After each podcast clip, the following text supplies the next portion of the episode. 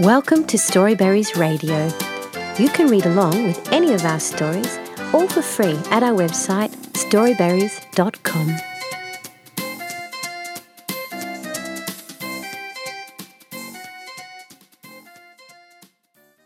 Angry Little Dinosaur by Jade Maître. Fred was so angry.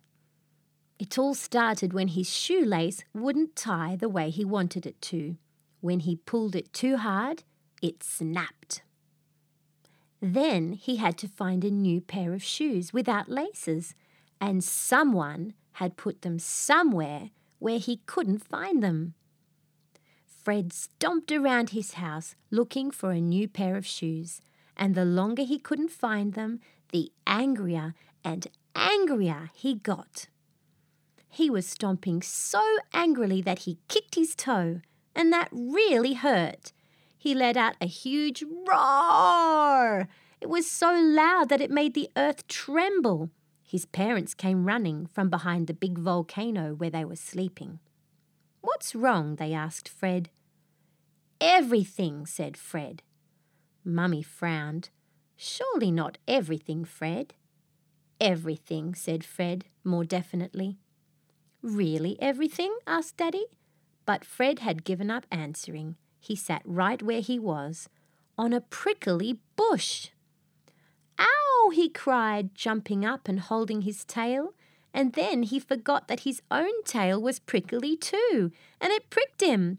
Ow! he wailed again. See, everything about today is bad. It seems to me, said Mummy, that you need to take a few big breaths. You are like that big volcano over there.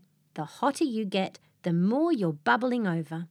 If you can close your eyes and take a few deep breaths, you will be able to cool down. And then you will be able to really watch what you're doing and think about things more calmly. I think you'll find everything will be better then. Could it really be possible? Fred decided things couldn't be any worse. He closed his eyes and relaxed his angry face. Already he felt a little bit better. And now that he was quiet, he could hear his breaths. In they came, and then out they went again. Fred could feel the air filling his body like a cool drink of water. He could feel the sun on his face, and it was warm.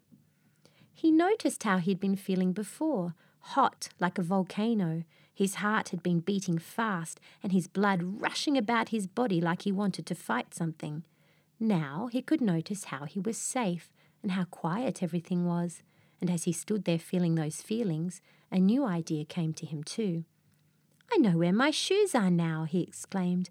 I took them off yesterday when I went swimming in that muddy mangrove. I will go and get them. Fred walked through the forest and back to the muddy mangrove.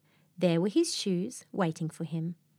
But now that Fred felt better, he remembered how much fun it was to swim and play in that muddy mangrove. I don't think I need my shoes at all, Fred decided.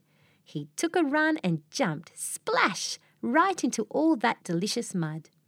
It was warm and nice and sloppy in the mud.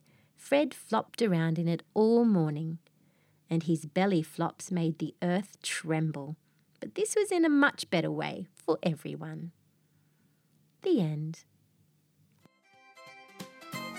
Thank you for reading with Storyberries.com. Free stories for kids.